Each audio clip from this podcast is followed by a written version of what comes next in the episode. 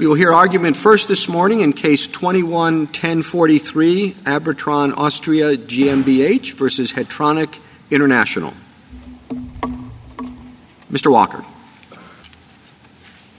Mr. Chief Justice, and may it please the Court, the Lanham Act does not apply to petitioners' use of trademarks in foreign countries because nothing in the Act provides the clear, affirmative, and unmistakable indication needed to overcome the presumption against extraterritoriality, especially as to foreign defendants like petitioners. The text of the statute never says it applies to uses of trademarks outside the United States, and it is a foundational principle of both U.S. and international trademark law, embodied in multiple treaties, that trademark protections are inherently territorial and do not extend beyond the borders of the country granting protection. Any argument that the Act departs from that longstanding principle would have to be based on especially compelling evidence. But here, Hetronic International offers only the text definition of commerce, and this Court has repeatedly rejected the notion that commerce language is enough to extend a law to foreign conduct, even if that language otherwise invokes the full scope of a constitutional commerce power. International also invokes this Court's decision in Steele, but Steele, by its terms, addressed only the Act's application to U.S. citizens acting abroad. There is no reason to discard that self-imposed limit and extend Steele to reach foreign defendants like petitioners. To the contrary, extending the Lanham Act's reach into foreign countries would create the very risk of international friction that this Court's current extraterritoriality doctrine seeks to avoid. That leaves the suggestion that imposing liability for foreign sales to foreign buyers by foreign companies somehow qualifies as a domestic application of the Act. But as international itself concedes, applying U.S. law to conduct abroad based on effects in the United States is an extraterritorial application of the law. It is not a way of applying a non-extraterritorial law domestically. Both the text and the focus of the Lanham Act require a domestic use of the mark in commerce.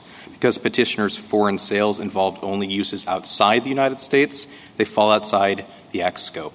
I welcome the Court's questions. Could you imagine any set of circumstances where a sale that involves an international transaction could also involve conduct in the United States that violates the Lanham Act?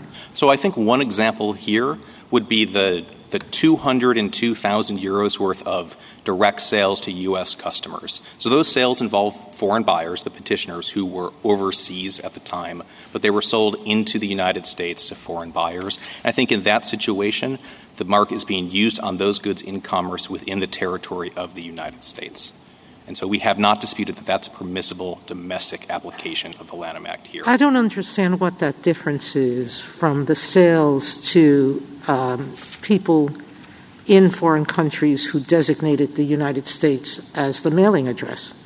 You know that they're buying it to ship it into the U.S. Why aren't you aiding and abetting? And isn't that an effect as direct as the Lanham Act can ask for? You're interfering with commerce in the United States. So 2 points on that. So the 3% of sales of the goods that may have eventually reached the United States. No. There was a bunch of goods in that second category that you sold to foreign buyers for delivery to an address in the United States.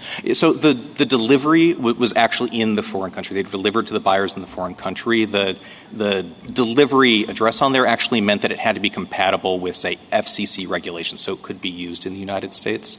And so it was being sold to, for example... You're begging the question.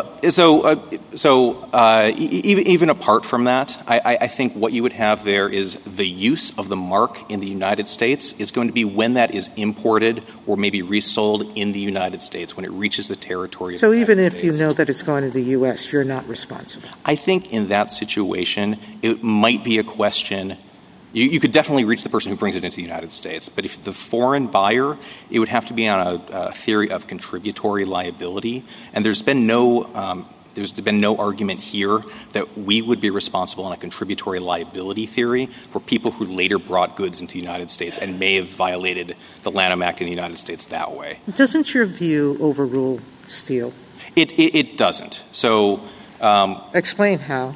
Yeah, so Steele, by its terms, from its very first sentence and throughout its rationale, addressed how the Act applies to United States citizens who are acting abroad and also acting within the United States. It did not address how it applies to foreign defendants. So explain to me how a U.S. citizen in a foreign country who does exactly what your client does, why should they be responsible but you not?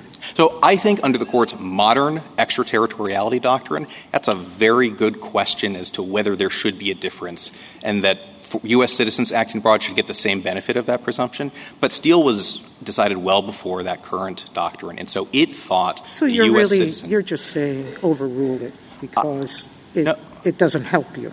No, I think the holding of Steele is that it applies to U.S. citizens because Congress has extraordinary power to regulate U.S. citizens abroad and does not raise issues of international law. I see Steele as more consistent with the SG's view. In Steele, the American citizen was in America, bought unnamed parts here, shipped them to Mexico. All of the assembly of the product was in Mexico. Steele, the watch manufacturer, wasn't actually sold the watches in Mexico, but to stores that then sold it to American citizens. So I don't know what the difference is. Well, so it wasn't as if the American citizen was himself handing the watch to buyers. Retail stores were handing the watch to buyers, and they were coming across the border with those watches. Yeah, so Steele thought it was appropriate to apply the Lanham Act to a U.S. citizen where the mark was being used outside of the United States based on some conduct in the United States, essential steps taken in the United States, and in effect... So you ignore the whole part of the decision that had to do with the confusion American consumers had by bringing the watches to be fixed in the United States. The court did acknowledge that one of the effects of the foreign conduct, the use of the mark in Mexico, was potential reputational or confusional harm within the United States. And so it was sort of applying one of the conduct or effects tests that courts had been using for the Exchange Act, for example, and this court rejected in Morrison. Would Steele come out the same way today? I think probably not. So U.S. citizens are also entitled to the presumption against extraterritoriality, and Steele's reasoning is really out of step with how this court deals with extraterritoriality now. So are you saying the cleanest thing and the way to bring our cases in line, to bring Steele and maybe this case before us in line with our modern extraterritoriality jurisprudence is just to overrule it? Well, it's certainly that... I know you're saying we don't have to. Yes. So I think... The cleanest way to decide this case could just say it addressed foreign defendants and not U.S. defendants. The simplest, cleanest way to address the harmony of the law as a whole may be to say that Steele has no further vitality to overrule. So would it be fair to characterize your position as saying Steele would come out a different way today? It's not necessary to overrule that case, but the best way to make sense of Steele going forward would be to narrow it in the way that you're proposing. I think that's right. This court declines to extend decisions that rest on principles that it has since rejected, and I think it's just important to respect the limits that Steele itself placed on its decision, which was we are addressing U.S. citizens because of that longstanding, deeply rooted principle that a country can govern its citizens anywhere in the world, which is something that simply does not apply to foreign defendants. And here you have the risk of conflict with foreign laws and international friction that the European Union has gone out of its way to catalog, that it thinks this is going to disrupt the international trademark system, which is premised on the strict territoriality of trademark protections. It's going to violate treaties that the United States and 178 countries have joined, like the Paris Convention and the Madrid Protocols, just a few fewer members, but still many. And it's going to interfere with the administration of other countries' abilities to administer their own trademark laws within their own territories. And that's the conflict that arises from trying to regulate transactions, the use of marks in the marketplace, in commerce, in foreign countries. That's the reason why Morrison declined to apply the Exchange Act extraterritorially, even though courts have been doing that for decades. And it's the reason why it held that the focus of the Act should be a clean test when we're applying it domestically, where did the transaction that the Act is seeking to regulate occur? And here, that transaction is the use of the mark in commerce. And so it's that use of the mark in commerce that needs to occur within the United States for the Lanham Act to be properly applied domestically. Well, why can't it also be the effects of the use of the mark? And where the effects took place, for example, where the confusion took place. So I think it would be unusual for the focus of a statute just to be the effects, because usually when we're talking about effects from foreign commerce that are felt within the United States, we're talking about applying a law extraterritorially. That's well, Steele, of course, does talk quite a bit about effects. I mean, Steele is much more about effects than it is about the citizenship of the defendant. So we have Steele, and Steele is very much about how is this felt in the United States? But there's also aspects of our current law that are that. I mean, when RJR talks about the injury is just a way of saying effects, and it says we're looking for domestic injury here. Yeah, well, so in RJR, I think that's a special situation because there the court held that the substantive conduct regulating provisions were themselves extraterritorial, at least in part. And so the conduct that was being regulated was permissibly extraterritorial. And so then it was saying at the second step for the cause of action, the private cause of action, we need to apply the presumption again. And there we want to make really sure that we are not creating the risk of friction that exists when private liability is imposed for conduct occurring overseas. And so that's why we're going to insist on the domestic injury, even if you have a domestic or you have an extraterritorial statute that's been violated. And so when I look at the cases that we've done in our modern regime, there's a good deal of flexibility, actually, in how we go about picking what the focus is. And you might say, well, that's a downside of our modern regime because it's a little bit amorphous and you don't quite know whether the focus is on the act that you're regulating or instead the focus is on the people and the interests that you're protecting. But it's also the virtue of our modern law, which is we get to sort of look at a particular statutory regime and say, you know, what makes sense with respect to extraterritorial or with respect to domestic applications of conduct occurring abroad? And so there's a good deal of flexibility, and why shouldn't the flexibility be used in this context to say, look, this whole regime is about confusion. The question is it causing domestic confusion? So I have three responses to that. First, I think the regime is really about the use of the mark in commerce. Use of the mark in commerce is how you register a trademark. It's how you maintain a trademark. It's how you infringe a trademark. The registered trademark protects the exclusive right to use the trademark in commerce. So I think the entire backbone of the statute focuses on that use. And I also think context is important. And here we have the long-standing internationally recognized principle that trademark protections are territorial in nature and that foreign trademark protections don't apply within the United States. United States trademark protections do not apply in foreign countries. And so the way you can administer that is through looking at a clear test. This is my third point. Morrison asked for a clear test to avoid the confusion and haziness that you might have when you're kind of balancing factors to figure out whether something applies to foreign conduct. Can I ask you, do you dispute that there's no trademark violation if the use of the mark in commerce doesn't cause customer confusion? I mean, you continue to say that what the statute cares about and what Congress is trying to regulate is the use of the mark in commerce. But it was my understanding from the statutory scheme that even using a mark, you know, another a registered trademark in commerce is not going to be sufficient to trigger liability under the statute. That's true. So the right is defined, the mark holder's right is defined as exclusive right to use it in commerce. But an intrusion on that right by someone else using the mark is only actionable. It's only can give rise to liability if it's likely to cause confusion. So that's a condition. So I understand. So then how can it be then that you say that the focus of this statute is only on the use of the mark? I mean, so if there is domestic confusion about products that are being used in commerce in the United States, they're used in commerce because they're circulating in the United States, people are buying them. We're not just talking about a product that is, you know, in someone's basement or something. They're being used in commerce in the United States. I guess I don't understand why that wouldn't, and confusing people. Why isn't that enough?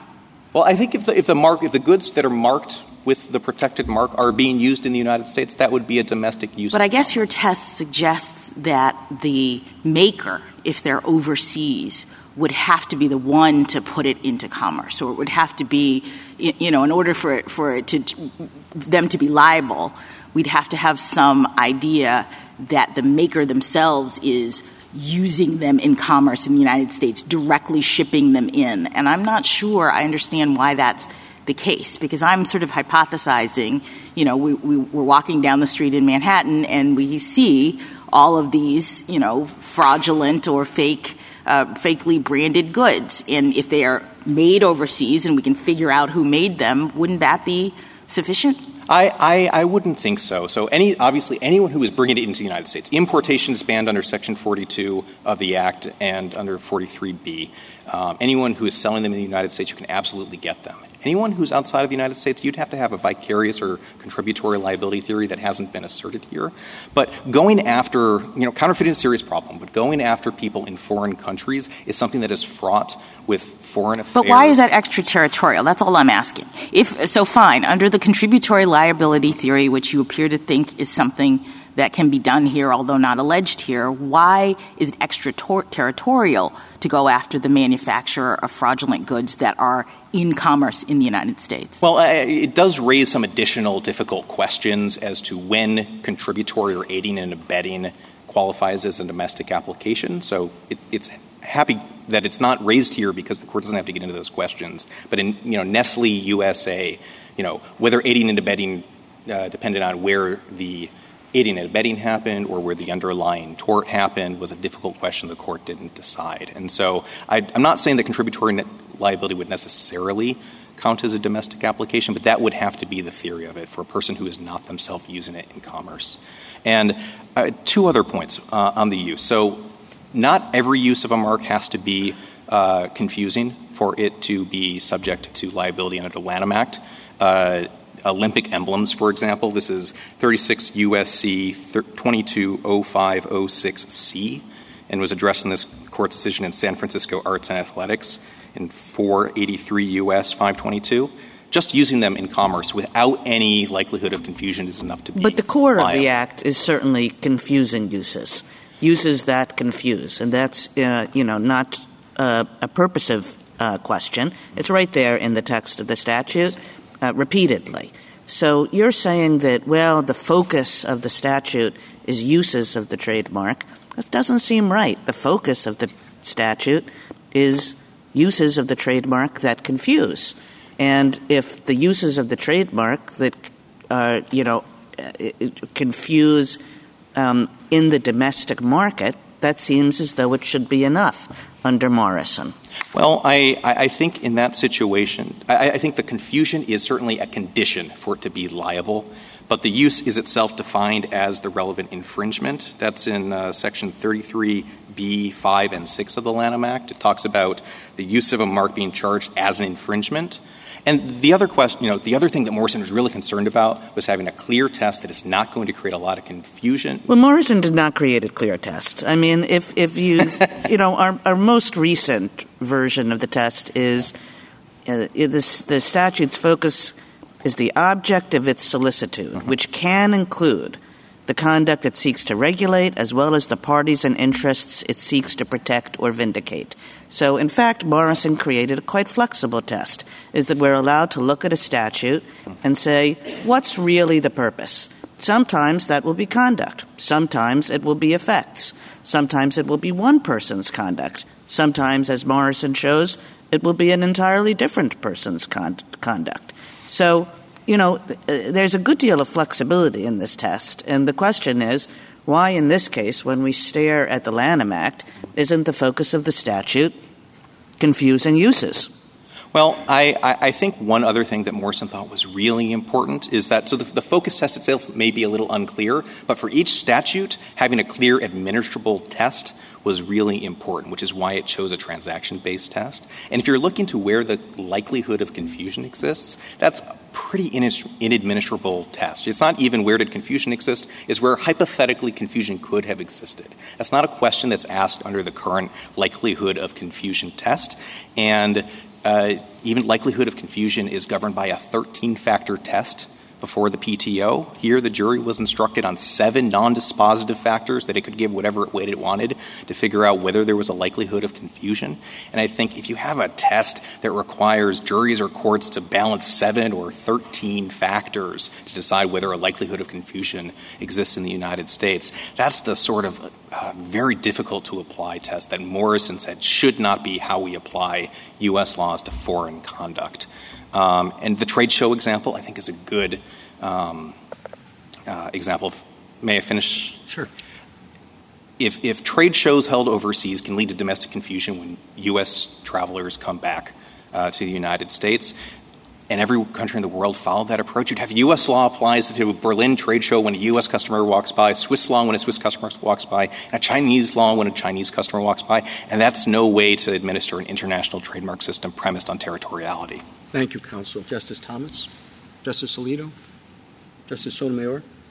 It seems to me that your position in this world of the Internet makes very little sense. Foreign buyers today do what almost all buyers do, which is advertise their goods on the Internet, and they purposely target American customers in America. The fact that they choose to deliver those goods at the border outside the United States or into the U.S., to me, should make no difference. They are competing with the trademark owner in the U.S. to secure U.S. customers. And so I just can't see your territoriality rule making any sense, because the case I gave is a version of Steele, frankly. And I don't see why overturning Steele or making it depend on the citizenship of the defendant is important. I think the SG is right. The issue is whether or not these acts are intended to cause confusion in the U.S., and that Internet sale, to me, is clearly intended to violate the Act. So insofar, once those goods come to the border, the importation, the sale in the United States absolutely falls within the Lanham Act. But not by you, the manufacturer. You advertised it, you delivered it to the border and said to the customer, come with your truck or pay a freight forwarder to bring it to you across the border. Well, you're saying to me that's not actionable. Well, barring some contributory liability, vicarious liability, I think that's right. The fact is, why does that make sense? Well, given the purposes of the Lanham Act. So the Lanham Act was enacted in 1946, and if it doesn't perfectly match with how the Internet works today, that's understandable. Congress has actually updated in certain ways to address the Internet. What Congress did was say it's not just the use of a mark, it's the use of the mark with the intent to confuse or confusing people. This is a clear case of intending to confuse, the example I gave, of intending to confuse and actually doing it. Yeah. Well, so I do think if it's ever going to reach someone who is only using the mark outside the United States, it would have to be because there is that domestic effect of confusion. So that's part of your brief. You pretty much accept. You say as an alternative, don't rule for them, the other side, but accept the SG's test, basically. That would be the outer bound. Yes. Okay. Thank you. Justice Kagan, anything further? Justice Gorsuch? Justice Kavanaugh? Justice Barrett? No. Justice Jackson?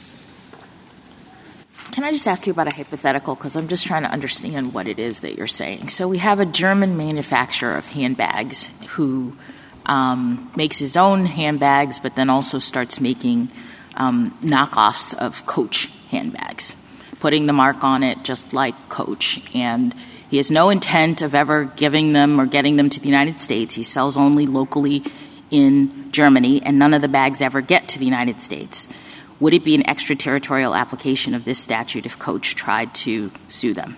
If I'm understanding correctly, yes. The use of the mark is entirely outside of the United States. All right. Same facts, except a group of American students, college students, spend a semester abroad in Germany. They buy the handbags, knockoffs of Coach.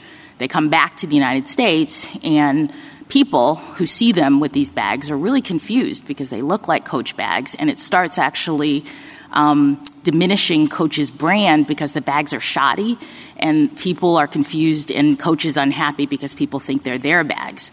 If Coach sues, is that an extraterritorial application or no? There would be. The use of the mark is occurring outside of the United States.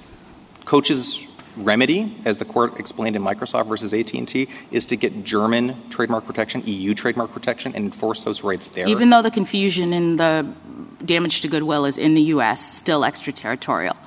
Yes, and I think one reason why that's the right answer is it would have U.S. liability, potential treble damages, something most of the world rejects, turn on how likely do we think it is that American students are going to be coming to this town in Germany and buying handbags. So you'd have the same answer with a third version of this hypothetical, which is the American students are themselves very entrepreneurial, and they take $100,000 and they buy a bunch of these bags, and then they bring them back to the United States, and they put them into commerce in the United States. They're on the street selling them. They're creating their own websites selling them. Coach figures out that these students aren't the ones that are really making the bags. The bags are being made in Germany by this company. Same result for you, no extraterritorial. That would be extraterritorial if Coach tries to sue the manufacturer. The manufacturer in Germany, yes. The students who are selling and advertising the bags in the United States, they can go after them. That's a domestic use of the mark in commerce. Thank you. Thank you, counsel. Ms. Hansford? Mr. Chief Justice, and may it please the Court. The Court of Appeals was mistaken in giving the Lanham Act sweeping extraterritorial reach.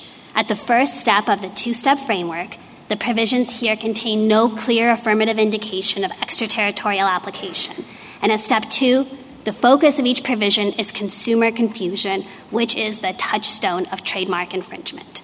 A use of a trademark that causes a likelihood of confusion in the United States is actionable, just like a misrepresentation made abroad about a security listed on a U.S. stock exchange is actionable under Morrison. That interpretation best makes sense of Steele, and it leads to a common-sense result. A defendant is not liable for transactions that confuse only foreign customers, but a defendant who causes confusion in the United States misappropriating U.S. goodwill is liable. And although the difference between the government's position and petitioners is small, it is meaningful. As Justice Sotomayor observed, petitioners would exclude from the Lanham Act's coverage here $2 million worth of products they knew would be used in the United States, confusing U.S. consumers, simply because the purchasers, rather than petitioners, arranged for the particular shipment of those goods into this country. I welcome the Court's questions. In order to reach your conclusion, would you have to use an effects test or would you be relying on the conduct of a petitioner?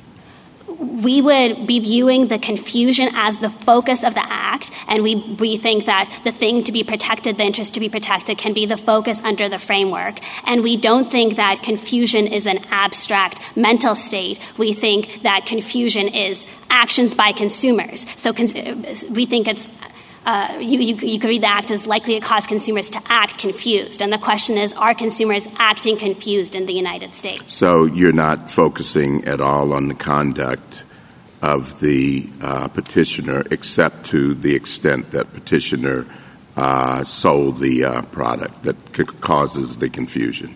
That's correct. Our test is not the petitioner's conduct is not the focus. It's the effect or the thing to be protected. So how proximate does that have to be? And how far – what if petitioner sold it to one person who sold it to another, who sold it to another, who sold it to the students, who sold it to someone else, who then brought it in the United States? Proximate cause is an important limitation in our theory. We think under this Court's decision in Lexmark, proximate cause under the Lanham Act is the injury, the confusion has to flow directly from the use. So in a situation like that, proximate cause likely would not be satisfied. Have we applied this approach in internationally in a Lanham Act case, or is this a new test? I think it's the standard two-step framework. I don't think this Court has considered the Lanham Act. I guess I'm not aware of a case in which this Court has applied this test. Would listing the product or the product's appearance on the Internet anywhere always constitute causing confusion? I mean, you have to assume somebody's going to look at it at some point and might be confused. I'm trying to – I don't quite know the extent to which your test has any limits at all.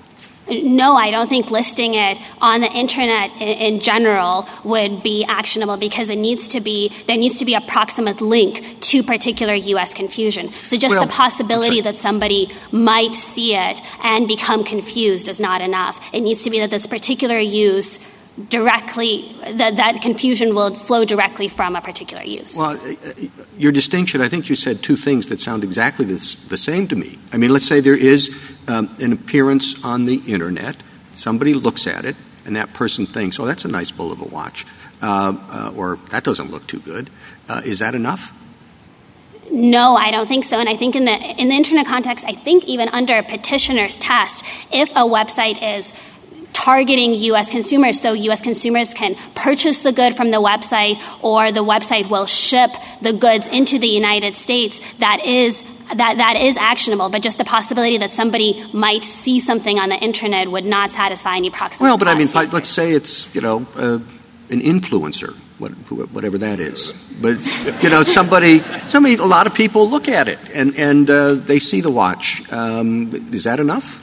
100,000 people see the ad. It doesn't say, here's how you can get it or we'll ship it to you. It just is featured on somebody famous, and that causes a lot of people to not like it or like it, whatever. So absolutely. So in a hypothetical where it is foreseeable and sufficiently direct that consumers in the United States will be confused, we do think that would be actionable. And we think that's a virtue, not a problem of our test. What are those adjectives again? I think it's the court has not explicated exactly what the proximate cause test would be, but I think foreseeable and direct. Exactly that. That's a little bit of my gloss, but I think that's the gist of it.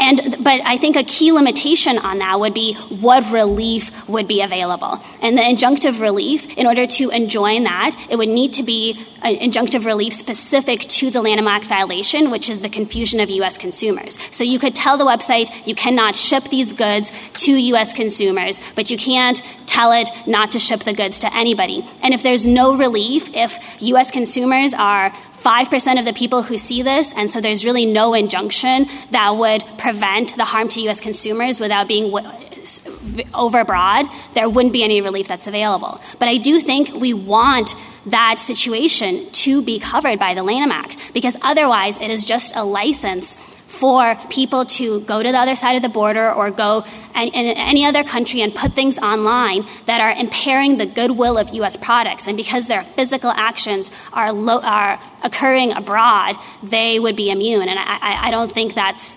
the best reason. Under your test, does it matter whether the mark is validly registered in the country where it's used? Suppose it was validly registered in that country, but it is likely to cause confusion in the United States and does, in fact, cause confusion in the United States. Would you say there's liability there? Justice Alito, there would be liability under the Lanham Act, but we think that is precisely the situation where international comedy would come in and take care of it. And I think that the exact same— Well, how would that work? International comedy would come in and take care of it. So international comedy would be a reason for the court to abstain from hearing the action, and the exact same situation would apply to petitioner's test, because on petitioner's test, conduct in Germany that ships directly into the United States is actionable. But suppose that petitioners did have a valid trademark in Germany. That act in Germany of shipping into the United States would be actionable under the Lanham Act, under petitioners' theory, but also would be exercising a right that petitioners have under German law. And so I think that has to be resolved by comedy. There's going to be some small amount of overlap where the different nations' interests could come out differently. That would have to be resolved by comedy under any European test. Union has filed a very strongly worded brief, and they certainly don't think that your position or the decision below was consistent with international comedy. What is the reaction of the United States to that strong protest from the European Union? So I disagree with your reading of that brief, Justice Alito. We completely agree with the European Union that the decision below is deeply problematic and that it gives extraterritorial reach over foreign goodwill. But the European Union's brief is in support of neither party, and it asks for no extraterritorial application, no application under Step 1. We view the European Union's brief as aligned with us and not taking a position between our position and petitioners, because, of course, what we're doing in a Step 2 inquiry is trying to figure out which we agree that the Act applies only domestically. Only domestic applications are actionable. And then petitioner and we are just arguing about what constitutes a domestic application in this context. And we don't see the European Union as taking a position on that. What would be your answer to the third hypothetical offered by Justice Jackson? That was the hypothetical where the American students go to Germany and they buy these knockoff Coach bags and they bring them back to the United States and they sell them in the United States. Would you say that the maker of those bags in Germany is liable? It would depend on whether the maker had any reason to know that the students were doing this. If the students came to him and said, we want to buy $100,000 worth of handbags to resell in the United States, yes, we think the maker would be liable. If the maker just sells handbags and has no reason to know that these are Americans and this is to be used in the U.S., we don't think the proximate cause link to the confusion in the United States. Well, what if they bought 50 and they didn't speak any German? And they had they were wearing a T-shirt with the name of an American college on it. Yes, in that situation, I think that the proximate cause, it would be foreseeable that this would cause confusion in the United States and the Lanham Act would apply. Of course, there would be a question of whether there's personal jurisdiction over the seller in Germany, which I think is normally a major limitation. And another limitation would be the particular relief that would be available. What if they bought 10? Same answer, but if there's – but there – why does it turn on what the seller intends in that way? I mean, I had understood that at least in some commentators thought this statute, the Lanham Act statute, was sort of a strict liability statute. So if the 10 turn up on the street in Manhattan and they're being sold and causing customer confusion, does it matter whether the manufacturer knew that, intended that, thought that? Why does that matter? Because a particular use needs to proximately cause the confusion. And I think if it's not foreseeable to somebody sitting in Germany that if they sell something, it's going to end up on the streets of the U.S. I don't understand that at all, why the foreseeability has anything to do with whether there's proximate cause, meaning a link between the manufacture of these knockoff bags and the confusion in the United States. I mean, if they're on the street, it would be one thing if the students came back with the 50 bags and they just gave them to their parents or, their friends or whatever, and they were never in commerce here in the United States, right? Then I think you would agree that that's not causing the kinds of confusion use in commerce that the statute cares about. But if the students buy the 50 bags, whatever the manufacturer thinks, brings them back to the United States and they're actually being injected into commerce here, causing confusion, why isn't that covered by the statute? I don't think it's a subjective question of what the manufacturer thinks, but if it's not foreseeable that they're going to end up on the streets of the U.S. and injected in commerce here because... So, counsel, I had a similar question. It seemed like you're importing a mens rea requirement into a causation requirement. Are you now withdrawing that? No, I did not mean to import a mens rea requirement. The test is there confusion in the United States? Is the confusion linked directly flowing from the use? And that's a proximate cause question that's going to go to a jury, and they're going to decide what they're going to decide about the reasonable foreseeability. And it has nothing to do with the manufacturer's knowledge or intent.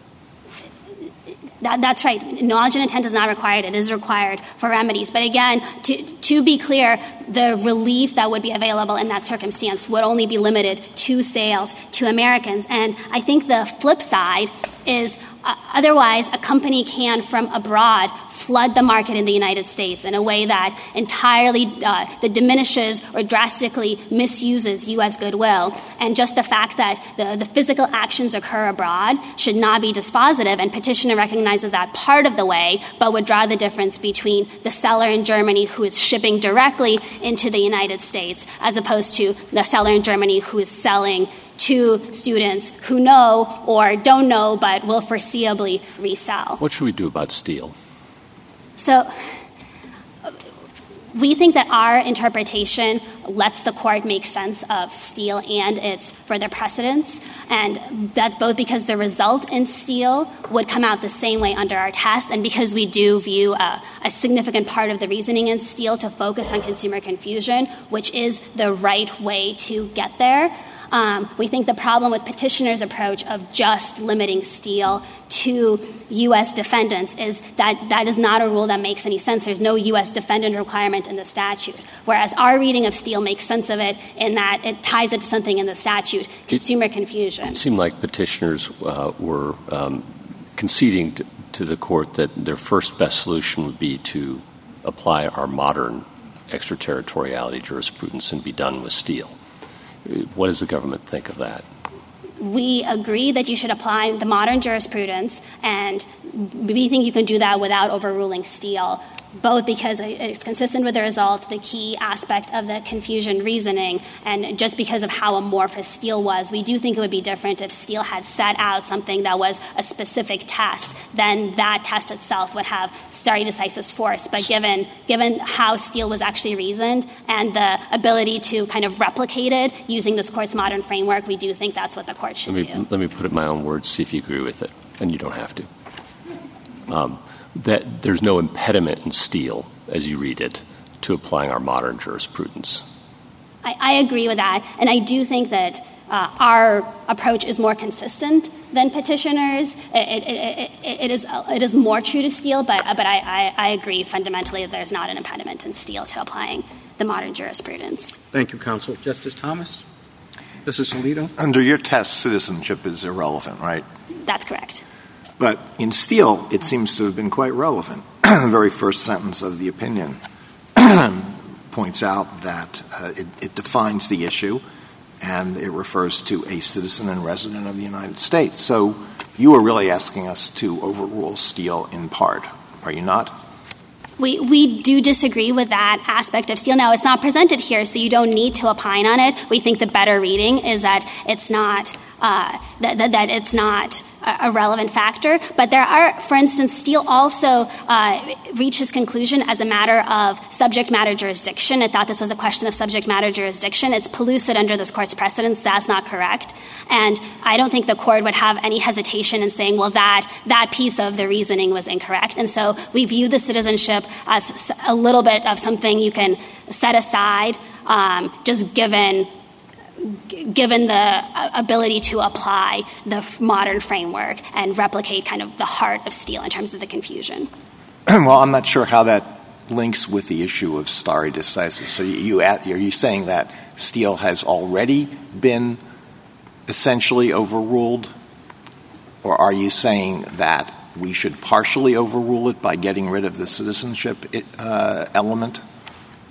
I guess I think of stare decisis as attaching to the holding of the case, and particularly because it doesn't set out a particular test. It just sets out these three amorphous factors without saying how they should apply. The courts of appeals have taken themselves as free to form different tests based on Steele because of how amorphous it is. So I don't think anything needs to be overruled, even though there are aspects of Steele that the court would not bring forward. But again, on the citizenship in particular, while we don't see a principled reason in the text that citizenship should be relevant, and so it's hard to turn on that as a distinction of Steele, the court does not need to opine that in this case because this is not a U.S. citizen. Well, if I were looking for the holding in Steele and I were back in law school, I might look at the first sentence of the opinion, which says the issue is whether a United States district court has jurisdiction to award relief to an American corporation against acts of trademark infringement and unfair competition consummated in a foreign country by a citizen and resident of the United States. So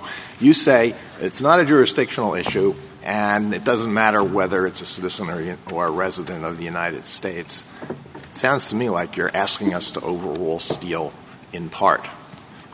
Justice Alito, if you read that as the holding in Steele, then I think that this is just a situation where Steele presents no impediment because it's not a U.S. citizen issue. And then you would kind of take Steele out of consideration in deciding between us and petitioner's position. And we think that our position about what the focus of the statute is the correct one from first principles. The core of trademark infringement is consumer confusion. And if ever there were an object of solicitude, I think this is a really good example, in addition to being really parallel to the structure in Morrison.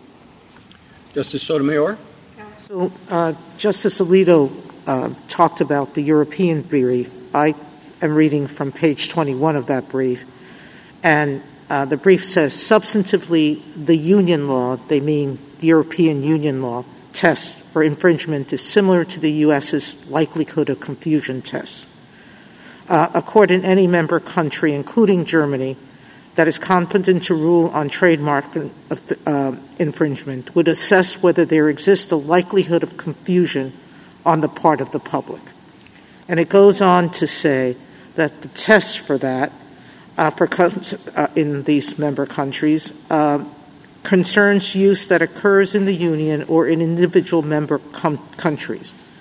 Consumer confusion includes acts of targeting customers in the territory of the union, but it excludes the mere accessibility on a website of the territory covered by the trademark.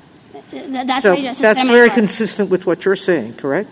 Yes, I think that is consistent. The European Union itself seems to define consumer confusion in a way that reaches acts abroad, putting up a website, taking down a website, as long as it has particular effects. And the German professor's brief also gives the example of negligent causation of a patent infringement within the German territory, if you're causing it from abroad, but the infringement is within. So I do think that I'm not saying that our law is on all fours with the laws of European countries, but this question of exactly what acts from outside that reach the goodwill within the country, I think that I think we're on a big picture level using similar approaches.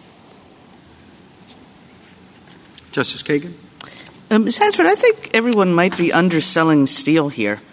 I mean, it's true what Justice Alito says about this first sentence, sets up the question in an odd way.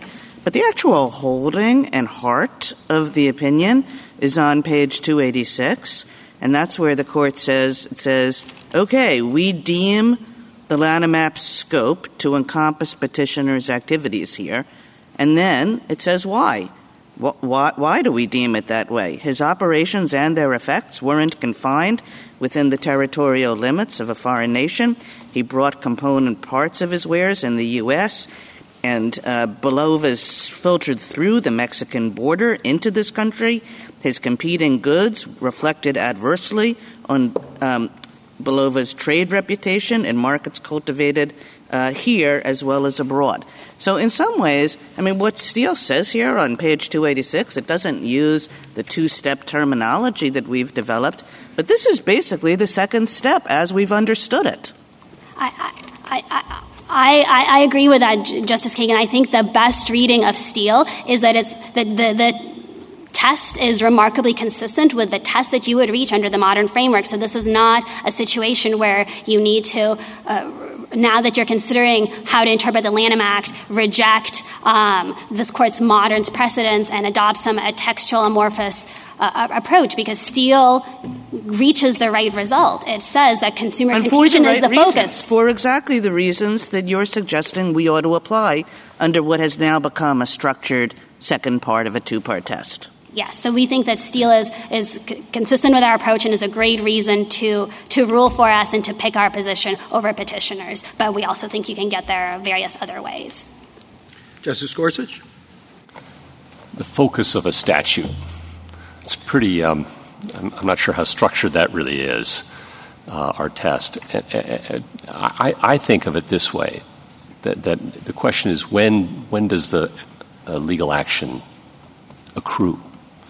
And under the Lanham Act, you have to have consumer confusion for you to have a cause of action, generally speaking. What's wrong with thinking about the focus of a statute as when it accrues? And the result in this case is that consumer confusion is the focus because it's... It doesn't change the outcome. Yes. It's just instead of asking kind of a metaphysical question about a statute's focus, which seems to me to kind of call for a legislative seance, what were they really up to?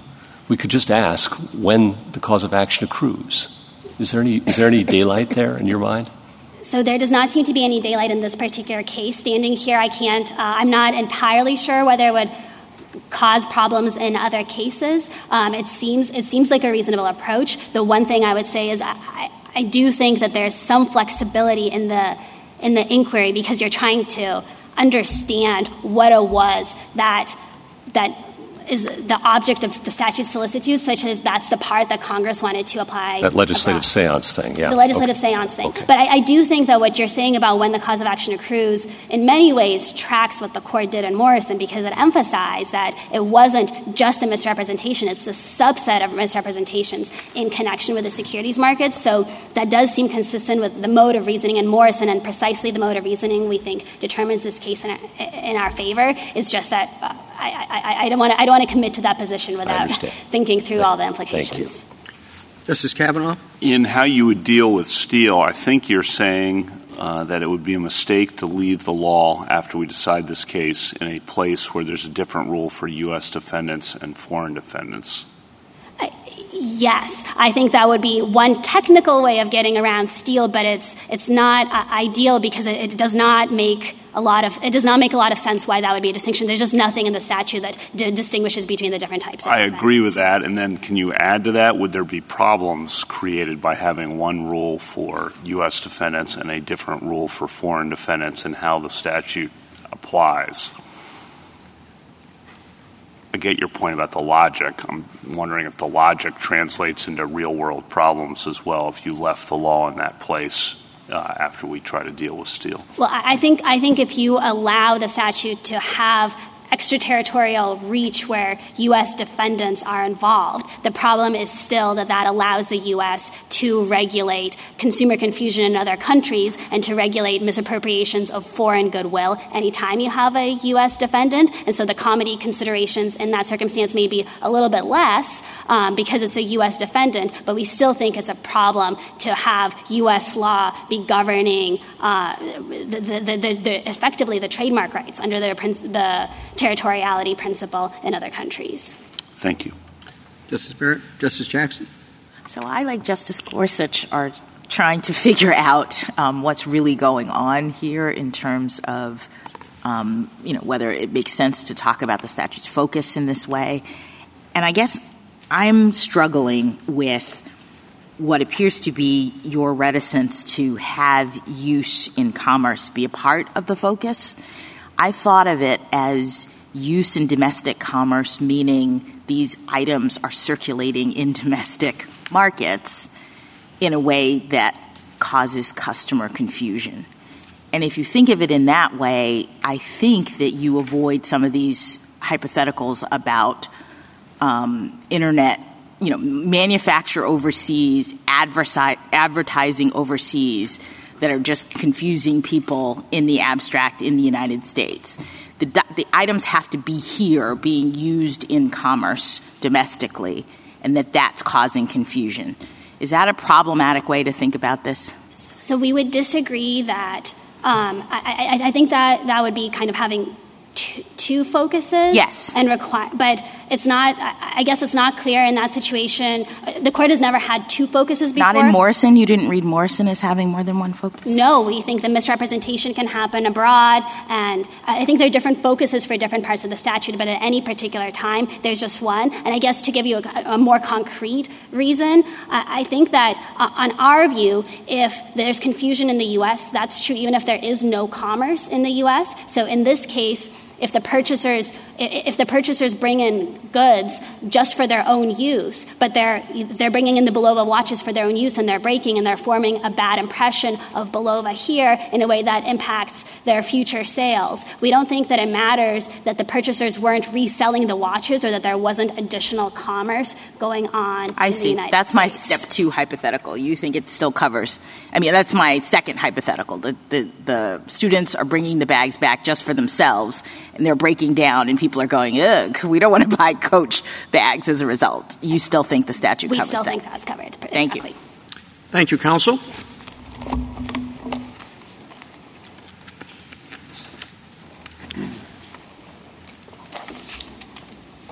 Mr. Hellman. Thank you, Mr. Chief Justice, and may it please the Court. Since 1952, this Court has held and repeatedly reaffirmed that the Lanham Act's uniquely broad language reaches infringement of U.S. marks that is carried out overseas. And during those 70 years, Congress has amended the Act 36 times, and it has never pulled back on the Act's extraterritorial reach. This Court should maintain the status quo. It should maintain it as a matter of precedent. The Lanham Act has been this Court's go-to example of a statute whose, quote, sweeping language reaches to the limits of Congress's powers and differentiates it from other, quote, boilerplate statutes. What this Court said in Steele, in Aramco, and in Morrison should not be cast aside. The Court should also maintain the status quo because petitioners' policy arguments fail on their own terms. As of 2018, there were 72 cases considering the Act extraterritorially as to foreign defendants. For all of petitioners' predictions of conflict, not one of them granted relief under the Act where the defendant possessed superior foreign rights. Instead, what the Act has done is to protect U.S. mark holders with a much-needed remedy in cases just like this one against foreign trademark pirates who market knockoff goods that siphon the goodwill and sales of U.S. mark holders. 70 years of experience shows that the floodgates haven't opened and that the Lanham Act has instead served as a bulwark against infringement that has an obvious and substantial, and in this case, a decidedly intended effect on U.S. commerce, just as Congress provided. Petitioners' demand that the Act should now be weakened should be addressed to Congress, not this Court. But even if the Court were to conclude that the Act applies only domestically, it should still affirm because petitioners' infringement implicated both concerns of the Act here – harm to mark holders, and harm to consumers. Hetronic suffered from infringement right here in the United States, and petitioners obtained their ill-gotten gains from a web of infringing uses, all of which were likely to confuse American consumers. And with that, I'd be happy to answer the Court's questions. What are the limits of your argument? Let's consider the application of your rule to purely foreign transactions. Yes. But you think it has an effect on your company? Yes. Is there any limit? Is there a proximate cause limit? Yes. Is there? Would you explain? Sure. There are going to be multiple barriers to relief, which is one reason why I think you see a relatively few number of cases. First of all, in the real world, if you allow me, personal jurisdiction is going to be an absolute bar to many, many cases. But then, just with respect to the Lanham Act itself, there are multiple considerations, multiple bars. The effect needs to be substantial. Insubstantial effects don't count. Secondly, the nature of the Lanham Act likelihood of confusion test distinguishes between uses, between marks that don't look the same, that aren't for the same products, where the plaintiff's mark isn't well known in the area, where the defendant acts in bad faith. If I just may, what those factors work out to in practice is, one vision of this is somebody's out there in a foreign country using the same mark that happens to be the same as a U.S. mark, but there's no competition between those goods. There's no confusion between those goods. Those claims are going to fail at the liability stage. But where there's often an intentional attempt to siphon that goodwill from a well-known mark, as we had in this case, that is where the courts have generally found there to be liability under the Lanham Act extraterritorially. I think I'm a bit more interested in your effects test. You said substantial effects, and we see how extensive and how broadly that test is used in domestic commerce clause cases. Yes. Are you importing that line of reasoning or that approach? Because I don't see, beyond your jurisdictional point, I don't see what the outer limits are.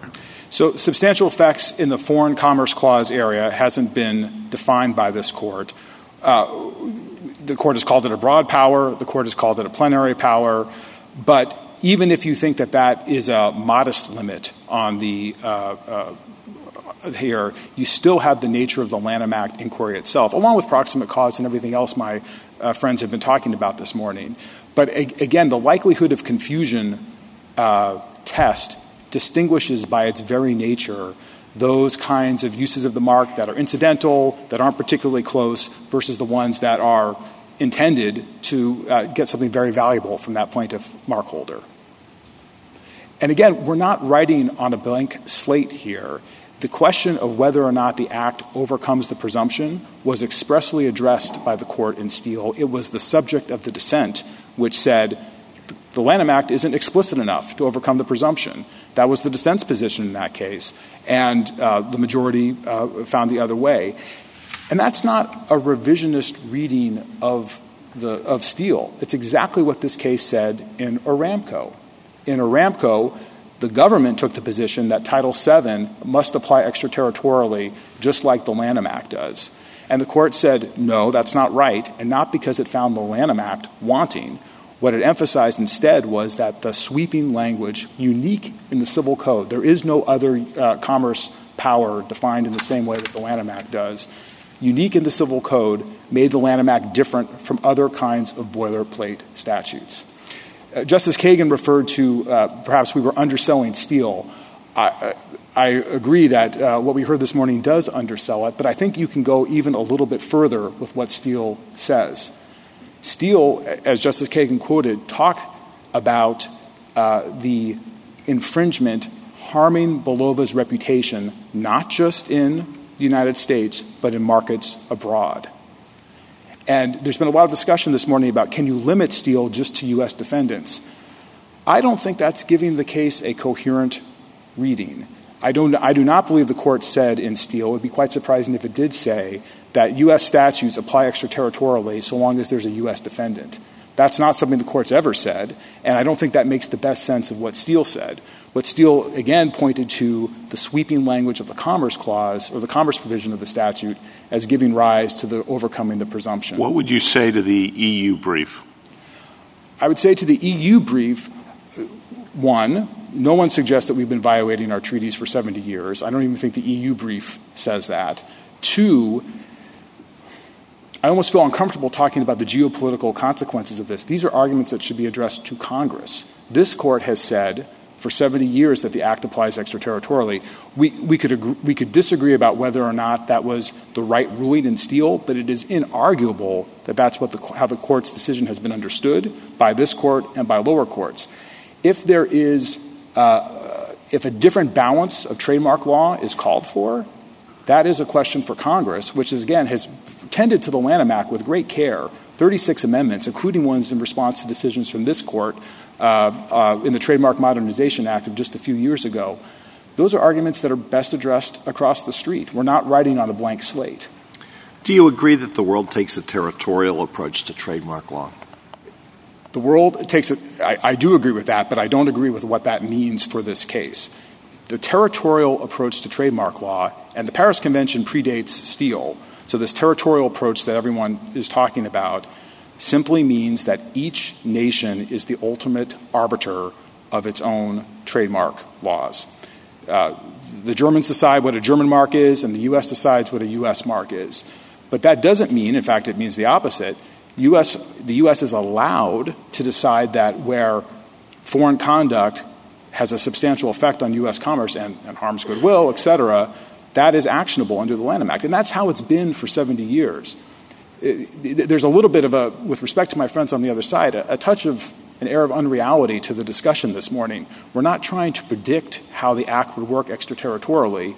It has been working extraterritorially for 70 years. And again, I hear my friends on the other side saying, maybe that wasn't the right decision. We certainly think it was, but no one can dispute that has been the law. And normally when this court is pressed with an argument that says it ought to reinterpret a statute, based on intervening elements, that's where it usually says go to Congress. Do you think that the Lanham Act reaches every act that Congress could regulate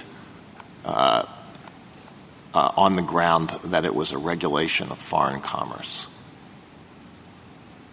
I think I'm a textualist. It says all commerce that Congress may lawfully regulate. That is the only time Congress has used that language in any statute. So what I'm asking is, is that equivalent to the full scope of the Foreign Commerce Clause? Anything that occurs in Germany or any other foreign country that Congress could regulate would be within Congress's constitutional power to regulate. That's what the Lanham Act reaches. That is the best reading of the text. It's what this court said it meant. And I'd also point out this wasn't an accidental happenstance holding in Steele. Steele pointed to the Morris case and the vacuum oil case as examples of earlier trademark laws being applied to foreign defendants. Well, how does that fit with your substantial effects and proximate cause test? Sure. Substantial effects is baked into the test of what Congress – when you ask how far can Congress go, substantial effects is a constitutional limitation on that, as I understand it from this court's cases. So you need to have substantial effects. Then the Lanham Act just talks about the regulation of commerce to that extent, but there remain background principles, including the text of the statute, talking about the remedial principles for what it would mean for when you can get certain remedies and when you're entitled to relief. This is a liability question in the first instance. So there's no inconsistency there. And again, this is how the Act has worked for – I hesitate to repeat myself, but it's important. It's pretty rare for this court to have 70 years of experience with the statute, Congress acquiescence in that, and then to say – I think my friends on the other side are suggesting that you give Steele a much narrower reading than what it actually said. So can I ask you, just in terms of your liability principles here, yes, are you saying that you view Steele and the existing law with respect to extraterritoriality to allow for a trademark infringement claim to be brought against a foreign company that is using a mark in the foreign country to make goods that never leave that country, never come to the United States? It would be harder to have a substantial effect on U.S. commerce in that case. But my test is the following, and I follow the text of the Act to come up. You know, this is how I reach this result. The question is, is it a use in commerce, meaning a use in commerce that Congress can regulate that is likely to confuse? But Congress can't regulate foreign commerce, correct? I mean, if these products are just being bought and sold in a foreign country, our Congress would not be able to regulate that. I think that's probably right, Your Honor. All right. So even if that use in commerce in a foreign country is causing domestic confusion somehow – let's say people see it through the Internet, they see it on television, they're somehow confused. I don't know, I can't think of a way, but let's say that's the case. Is it your view that even if we can determine that there is a substantial effect, people stop buying the original product in the United States based on the fact that there is a mark being made on this product in another country, but those items never reach the United States – your view is the Act applies? The Act can apply if, for example, this case is a good example, but I could give you other scenarios in which it would apply. So, again, for there to be any application, you need to have likelihood of confusion. If the plaintiff's mark and the defendant's mark never meet, no one's ever confused, there's not going to be... Right, but my hypothetical assumes confusion. But your hypothetical assumes confusion. Right. So, I'm just saying confusion caused by products that are made and kept overseas. Yes. And this case is a example of a substantial line of cases that hold, for example, where the plaintiff can prove diverted sales that would otherwise go from the United States to a foreign country. Yes. That is commerce that Congress can regulate. It's done it for 100 years in the antitrust context. Foreign collusive behavior that harms U.S. exporters. long been actionable in this country.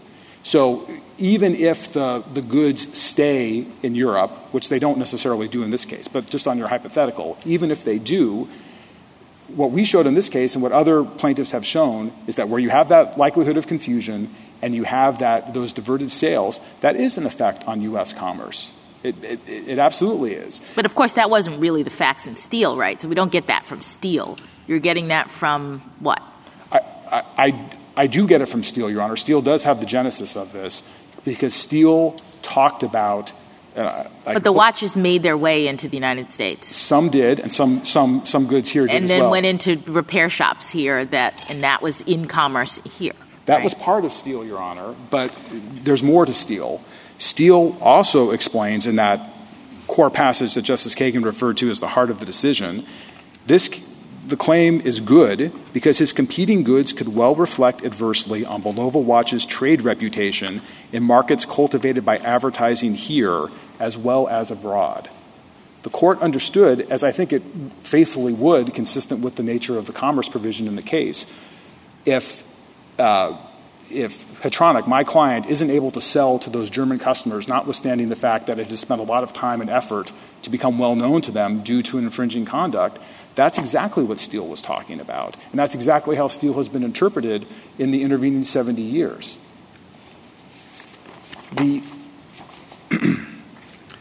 I would also point, there's no lot. Why didn't you sue in Germany? You had a strong declaration from the European Union that the petitioners didn't have rights to the marks they were using. That's correct. The defendants here don't have the rights in Europe as well. We have brought suit in the European courts. A couple points on that. To the extent this court is thinking that it's always going to be available to bring any sort of action in a foreign court, that's not going to be the case with many countries that don't have intellectual property rights, that are not signatories to the treaties that my friends have been talking about.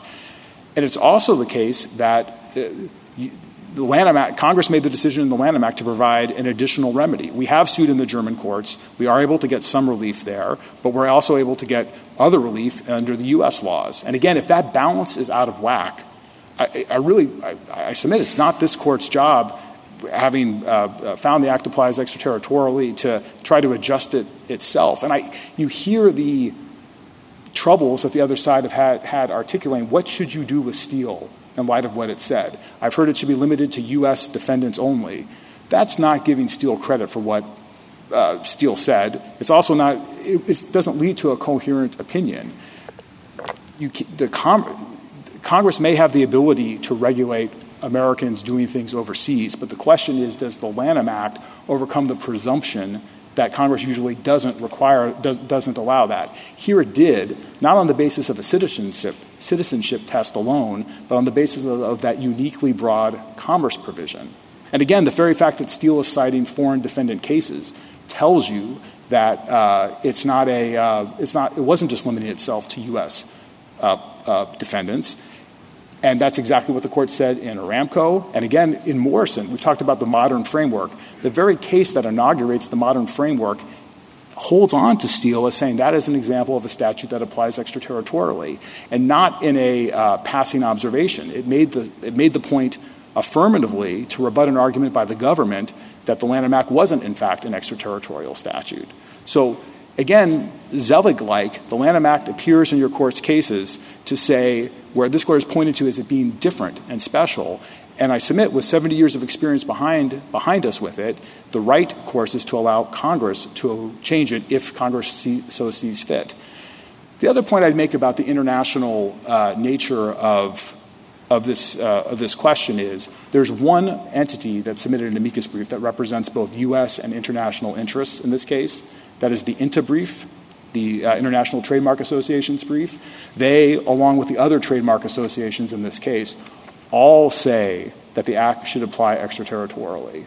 All of them hold to that. So, again, with 70 years behind us, the proper course for this court is to continue to allow the Act to apply extraterritorially. If I may, I'd like to talk a little bit about the domestic focus aspect of the case as well. We certainly agree with the United States that uses that pose a likelihood of confusion to American consumers fall within the Act under that kind of domestic focus theory. But that's really only half the story in terms of what the Act is concerned with. The Act is also concerned with harm to mark holders. That's right there in the intent, the enacted intent statement of purpose of the Act. It's also what this Court has said time and again when talking about the purposes of the Lanham Act. It's double focus, or doubly concerned, both harm to the mark holders and confusion. Justice Gorsuch, I heard your suggestion that perhaps you look to when the Act or when the claim accrues as understanding when the focus might come into focus. Well, that likelihood of consumer confusion is simultaneous with the harm to goodwill. Those two things are two sides of the same coin. And so we suggest that if the Court is going to look to a domestic, treat the Act domestically, it should not limit itself to just one focus, but both focuses that are mentioned right there in the stated purpose of the Act, and capture what the Act is concerned with. Loss to goodwill, harm to goodwill is just as important under the Act as consumer confusion. In fact, it's so important that consumers aren't allowed to bring lawsuits under the Act for their confusion. The only entity that's allowed to sue under the Lanham Act is the markholder. It's a markholder only. That's what the Court said in Lexmark. Only the markholder has standing to bring suit. And if the Court understands the Lanham Act in that domestic way, it should affirm, because the evidence here showed that there was harm to the markholder right here in the United States with Hetronic, losing diverted sales and reputational harm. Again, you know, we had a whole trial in this case, along with injunctive findings by the trial court. The record in this case shows that Hetronic was plagued with complaints about devices that its customers thought were Hetronics when, in fact, they were the infringing devices. That kind of harm to reputation evinces both consumer confusion and harm to the markholder.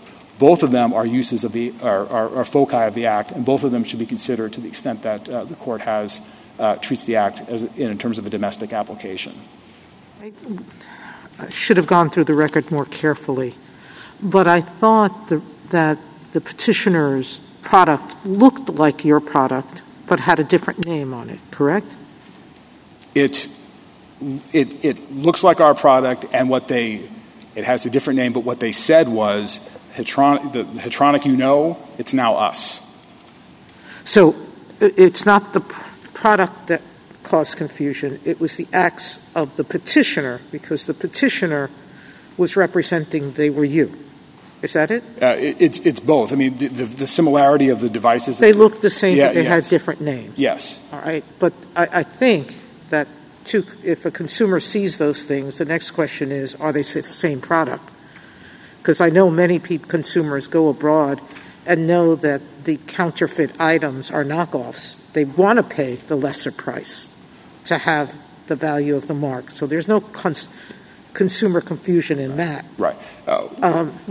So one clarification, there were some of them did have the same product names. The Nova had the same name, both of ours and the competitors. Now, again, in terms of whether or not there was likelihood of confusion in this case, the jury found that there was. So in this case, perhaps not in every case. I guess I didn't fully understand your point. Your point is, if they hadn't told the world that they were you, those customers would have come to you. Yes, because they were our customers. And that gets to another textual point that I think is important that may have gotten not the time it deserves this morning so far. The Lanham Act reaches infringing uses of a mark. A use is not just a sale. A use is, to quote the statute, the offering for sale, the distribution or advertising of the good. So the Lanham Act, if the Court believes that uses that are likely to confuse Americans fall within the Act, then it should follow the Act's text and recognize that advertising, offering for sale, those are the kinds of uses Congress was concerned with just as much as the sale. And so when you have something like a trade show in this case, where literally there's our booth and the other side's booth, and they're saying that they're us and they're offering their product for sale. It's that use that is the the evil that the Lanham Act looks to in the first instance, and then if there's consumer confusion and loss of goodwill from that use because it's infringing, that's when you have a violation that accrues. And even if that trade show is in Germany? Even if that trade show is in Germany, because otherwise you're going to be setting up a system where you really will be giving a recipe to infringers to target Americans, to flood foreign markets with foreign goods. Well, I understand, but you're saying that Steele actually goes as far as saying that if there's a trade show in Germany where you're there with your products and what's the name of this? Abitron. Abitron is there with their products in two adjoining booths, that's a violation of the Act just because they're advertising products that are using your marks? It could be a violation and was in this case because of the likelihood of confusion that resulted from that use. It's not going to be the case. I don't know what marks are being used around Europe or in other countries right now. Most of them aren't marketed side by side with the real thing, with someone claiming that they're the actual mark holder. That's what this case is, and that's why that use was likely to confuse Americans. And even under the government's test, if it's likely to confuse Americans, then that is the kind of use that the Act prohibits. And I don't think it should make a difference if the trade show is in Denver versus Berlin for that, because... But I think it has to, right? I mean, in terms of the presumption of extraterritoriality, this trade show is in Germany, and fine, there's a confusing thing happening with the marks, but are you saying... because Americans could be there, then that would be the basis for the application of the Lanham Act in that circumstance? What if there were no Americans at this trade show? If there's no, under the government's view, under the test the government's offering, the question is likelihood of American confusion. We're just asking for normal trademark law to be applied. Normal trademark law recognizes three kinds of confusion. There's initial interest confusion, there's confusion attendant with the sale, and there's post-sale confusion, where the good is circulating around. Those are any of those uses that lead to, in a causal way, those kinds of confusions are actionable under the Act. So we're just, in this part of the case, we're just simply saying apply trademark law as it's... In fact, in every part of this case, we're saying apply trademark law as it has been applied. But particularly in this instance, yes, if someone is out there targeting Americans or such that there's a substantial effect on U.S. commerce due to that confusion with Americans, that is actionable. Otherwise, if you don't hold that, you are really giving a license for all sorts of manipulation of the kind that... I think petitioners were talking about. Someone doesn't sell directly to Americans but knows that Americans will see it. The Lanham Act should be available, has been available. If anybody's going to say that the Lanham Act doesn't reach that kind of thing, it should be Congress, not this Court, given the history of the Act in this Court to date. Justice Thomas?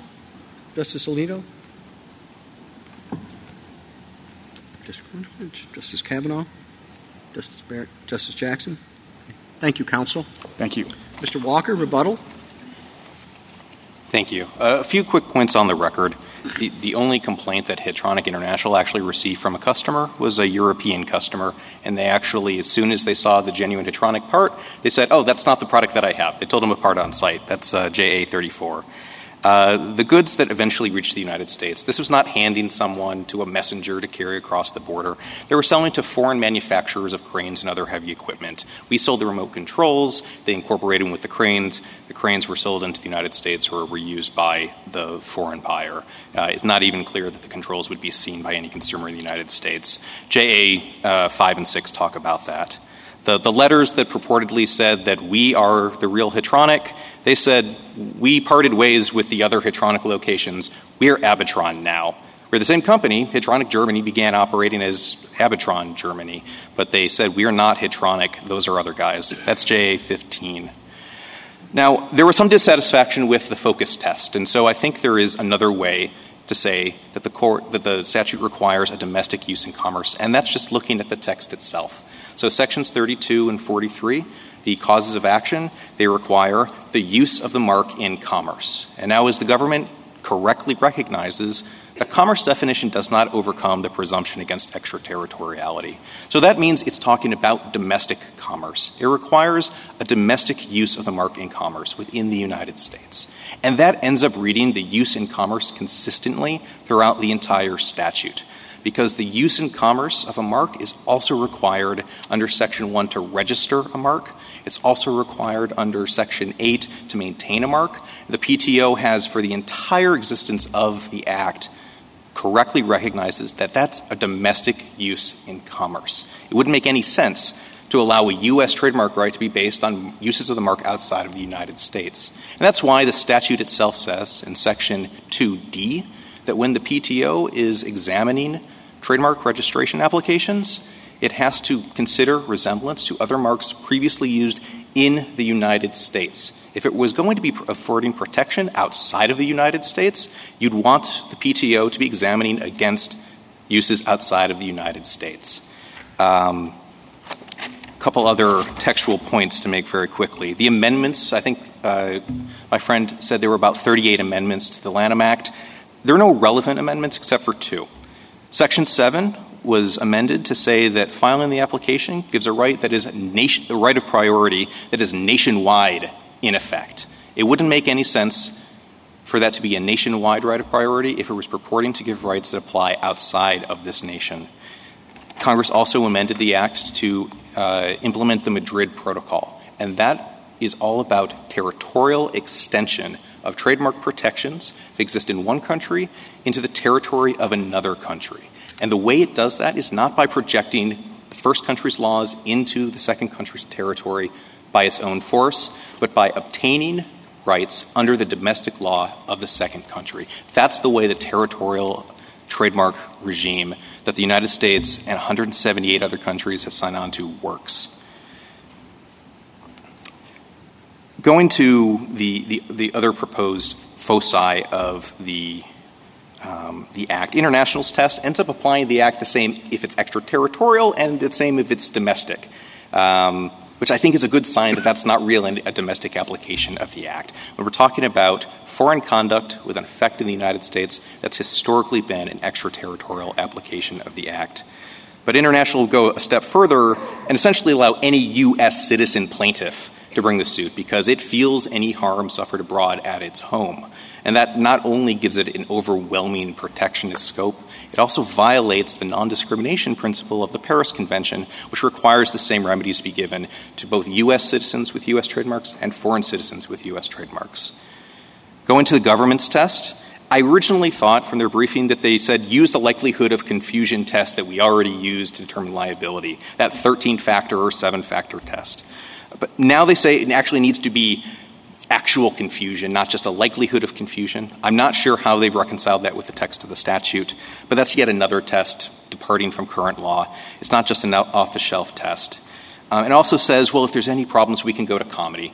But comedy has never been a substitute for rigorously enforcing this court's extraterritoriality doctrine, and it adds another 7 judge-made non-dispositive factors to figure out whether U.S. law ends up governing conduct and transactions that are occurring in the territories of foreign countries.